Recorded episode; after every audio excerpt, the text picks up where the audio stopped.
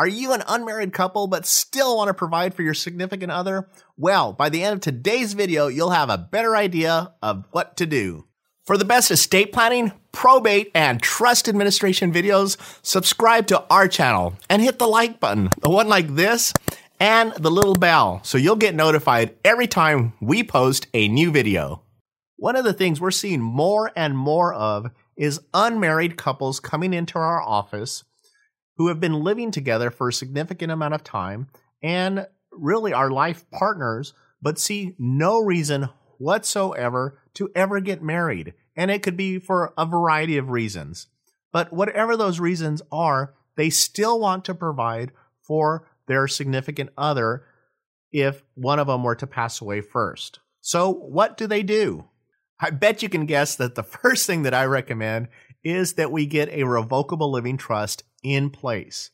And because they are unmarried, usually what we see in unmarried couples that come into our office is that they have done a really good job of keeping their assets separate from one another.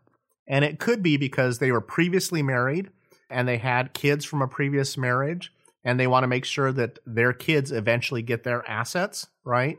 Or it may be just that they came into this relationship and it was just easier to keep everything separate from the get go. And so that's what they did. If they have done a really good job of keeping everything separate, then we create a revocable living trust centered estate plan for each one of them.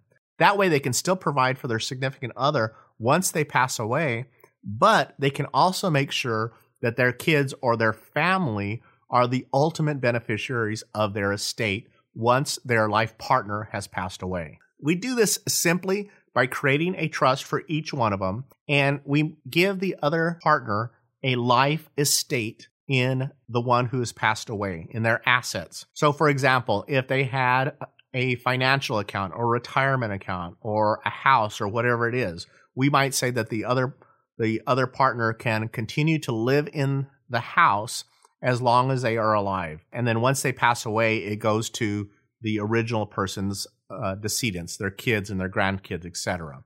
Same thing with financial accounts. We could say that the person who passes away, that their money, the interest from that, and possibly some of the income can go to the benefit of the surviving partner during their lifetime.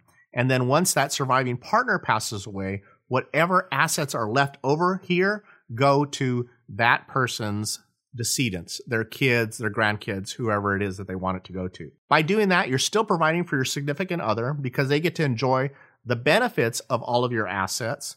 But you know that once they pass away, whatever's left over will go to your children uh, or your grandchildren or whoever it is you want it to go to. So if you have been living with somebody for a significant amount of time, or even if you're just starting out and you guys still want to provide for each other, don't be afraid of the estate planning process just because you're not married.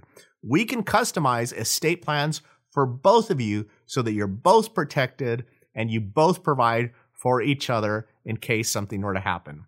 I know I've thrown a lot at you today, so that's why we've prepared our free guide on estate planning. I'll put a link to it in the description below and in the comment section below that so that you can download it and get started in the right direction. And to help you out even more, watch this video up here and this video up here. If you enjoyed this video, then guys, please smash that subscribe button and click on the like button. And also click on that little bell so you'll get notified every time we post a new video. Have a great day and an awesome week. And as always, thanks for watching.